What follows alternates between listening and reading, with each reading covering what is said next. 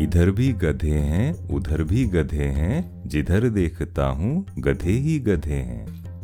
घोड़ों को मिलती नहीं घास देखो, गधे खा रहे हैं, चवन प्राश देखो। घोड़ों को मिलती नहीं घास देखो, गधे खा रहे हैं, चवन प्राश देखो। ओम प्रकाश आदित्य जी की लिखी हुई एक हास्य व्यंग भरी कविता है, इधर भी गधे, उधर भी गधे। ये उस समय लिखी गई थी जब इस तरह का हास्य सादगी भरा होता था, ज़्यादातर नेताओं, सरकारों या समाज की कुछ बातों पर। इस कविता में गधे को प्रतीक बनाकर व्यंग्य भरा कटाक्ष किया गया है। गधे का प्रतीक शायद इसलिए क्योंकि हमारे समाज में गधे को मूर्ख या कम अकल जानवर समझा जाता है। लेकिन गधा क्या वाकई इतना मूर्ख है? गधा या गधा, जिसे संस्कृत में गर्दभ या सावन नंदन या सावन पुत्र भी कहा जाता है, और इंग्लिश में डोंकी और एस। वैसे गधे और घोड़ों के पूर्वज एक ही परिवार से आते हैं, और यहाँ तक कि जेब्रा या जीब्रा, वो भी गधों का ही दूर का, अफ्रीका के जंगलों में बिछड़ा हुआ रिश्तेदार है। बस गधे और घोड़े पालतू हो गए, और जीब्रा जंगलों में रह के जंगली हो गया। दुनिया में करीब साढ़े चार करोड़ गधे हैं जो नरगधा होता है, उसे जैक कहते हैं और मादा को जैनी या जेनेट। कितने सुंदर नाम है, Jack and Jenny. Jenny and Jack. गधों के पालतू होने का इतिहास करीब पाँच हज़ार साल पुराना है। पहली बार इन्हें पालतू बनाया गया था इजिप्ट में, या जिसे मिस्र भी कहते हैं, या मेसोपोटामिया। और वहाँ इन्हें स्टेटस सिंबल भी माना जाता था। सो मच सो कि 2003 में जब मिस्र के एक राजा नारमेर की कब्र को खोदा गया तो राजा के साथ दस गधों के कंकाल भी पाए गए।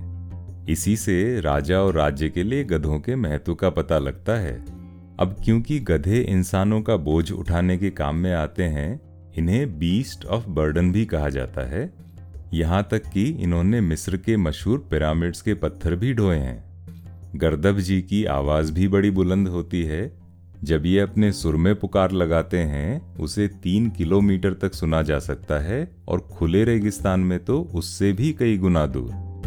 और इनके बड़े बड़े कान इतने सक्षम हैं कि कई बार चार पाँच किलोमीटर दूर से आने वाली आवाज़ को भी पकड़ सकते हैं। इन्हें कम बिल्कुल ना समझा जाए। खतरा होने पर ये काट भी सकते हैं और दुलत्ती मार के भाग भी सकते हैं। ताकत में ये समान आकार के घोड़े से ज़्यादा ताकतवर होते हैं और इनका पाचन तंत्र महाशक्तिशाली, जो कि भोजन का पिचानवे परसेंट ऊर्जा बनाने में इस्तेमाल कर लेता है। गधे बड़े हठी भी होते हैं, या कहें जिद्दी या अड़ियल। हज़रत दाग जहाँ बैठ गए बैठ गए। इनकी सर्वाइवल इंस्टिंक्ट बड़ी ज़बरदस्त होती है। जिस काम में इन्हें खतरा लगता है, नहीं करेंगे। और जब तक ये आप पे विश्वास ना करें, आसानी से कोई काम भी नहीं करेंगे। गधों ने दुनिया भी बहुत घूमी है। ये कोलंबस के जहाज़ पे सवार होके पहली बार अमेरिका पहुँचे थे और 19वीं शताब्दी के गोल्ड रश में बड़ी महत्वपूर्ण भूमिका भी निभाई थी। मैक्सिको में आज भी गधों की चौथी बड़ी जनसंख्या है। अव्वल नंबर पर हैं चीन और पाकिस्तान। हंसीए मत, जो है सो है। समाज गधों को कितना ही मूर्ख समझे किंतु प्राणी विज्ञान के हिसाब से ये काफ़ी समझदार, सावधान और दोस्ताना प्राणी हैं, जो हमेशा सीखने के इच्छुक, जिज्ञासु और बड़े ही विनोद प्रिय होते हैं। ये तो हुआ गधा पुराण। चलिए अब ओम प्रकाश आदित्य जी की कविता भी सुन लेते हैं। इधर भी गधे हैं, उधर भी गधे हैं, जिधर देखता हूँ गधे ही गधे हैं।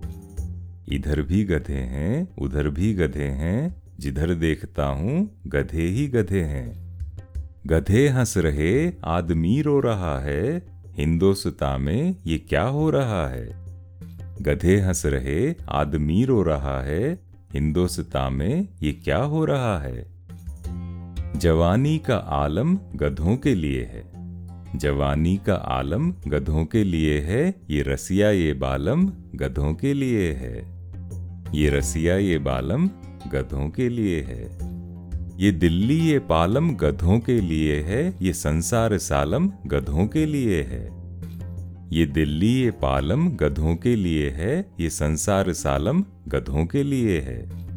पिलाए जा साकी, पिलाए जा डटके, तू विस्की के मटके पे मटके पे मटके। पिलाए जा साकी, पिलाए जा डटके, तू विस्की के मटके पे मटके पे मटके। मैं दुनिया को अब भूलना चाहता हूँ, गधों की तरह झूमना चाहता हूँ। मैं दुनिया को अब भूलना चाहता हूँ, गधों की तरह झूमना चाहता हूँ।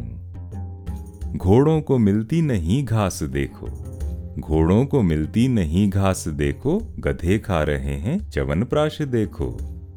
गधे खा रहे हैं चवन प्राश देखो।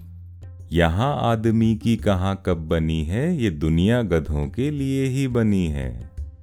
यहाँ आदमी की कहाँ कब बनी है, ये दुनिया गधों के लिए ही बनी है।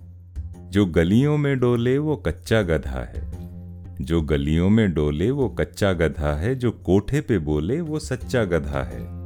जो गलियों में डोले, वो कच्चा गधा है। जो कोठे पे बोले, वो सच्चा गधा है। जो खेतों में दिखे वो फसली गधा है, जो माइक पे चीखे वो असली गधा है।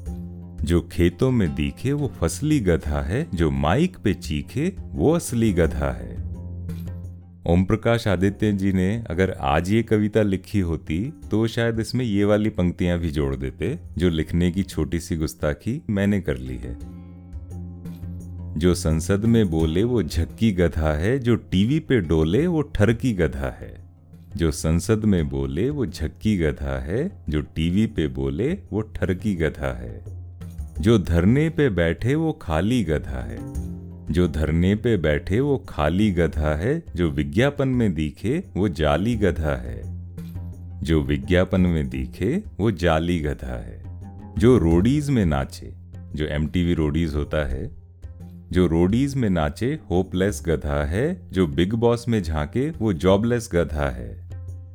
जो रोडीज में नाचे होपलेस गधा है, जो बिग बॉस में झांके वो जॉबलेस गधा है। जो फेसबुक पे डोले वो कच्चा गधा है। जो फेसबुक पे डोले वो कच्चा गधा है, जो क्लब हाउस पे बोले वो पक्का गधा है। जो क्लब हाउस पे बोले वो पक्का गधा है। जो ट्विटर पे रह के वो वेरीफाइड गधा है। ब्लूटिक को याद कीजिए। जो ट्विटर पे रह के वो वेरीफाइड गधा है, जो इंस्टाग्राम पे फेंके वो फोटोजेनिक गधा है। जो इंस्टाग्राम पे फेंके वो फोटोजेनिक गधा है। अब वापस ओम प्रकाश आदित्य की पंक्तियों पर आते हैं और अगली पंक्तियों पर गौर कीजिए। कवि डर रहे हैं कि उन पे कहीं कोई मानहानि का दावा ना ठोक दे, इसलिए वो अपने बचाव में डिनायल मोड में जा रहे हैं कि वो तो नशे में बहक गए थे। कवि कहते हैं, मैं क्या बग गया हूँ, ये क्या कह गया हूँ? मैं क्या बग गया हूँ, ये क्या कह गया हूँ? नशे की पिनक में कहाँ बह गया हूँ? मैं क्या बक गया हूँ, ये क्या कह गया हूँ? नशे की पिनक में कहाँ बह गया हूँ? मुझे माफ़ करना, मैं भटका हुआ था, वो ठर रहा था भीतर, जो अटका हुआ था। मुझे माफ़ करना, मैं भटका हुआ था, वो ठर रहा था भीतर, जो अटका हुआ था। अब ये बात वैसी ही हो गई, जैसे आजकल के ट्विटर शूरवीर पहले तो कुछ भी अनाप शनाप पोस्ट कर देंगे, और जब बैकलैश होगा तो कह देंगे कि जी मेरा तो अकाउंट हैक हो गया था। बहरहाल ओम प्रकाश आदित्य ने बड़ी ही शानदार हास्य व्यंग और कटाक्षी कविता लिखी है। इस कविता से पता लगता है कि पहले का हास्य, व्यंग्य, कटाक्ष कितना सादगी भरा और सरल होता था। आजकल के स्टैंड अप कॉमेडियन जैसा नहीं कि पहले तो किसी के ऊपर भी कीचड़ उछाल दें और उसका ठीकरा फोड़ दें फ्रीडम ऑफ़ स्पीच के सर। फ्रीडम ऑफ़ स्पीच की वकालत तभी तक करेंगे जब तक कीचड़ उनके खुद के कपड़ों पर ना गिरे। हमारा कटाक्ष कटाक्ष तुम्हारा कटाक्ष ट्रॉलिंग।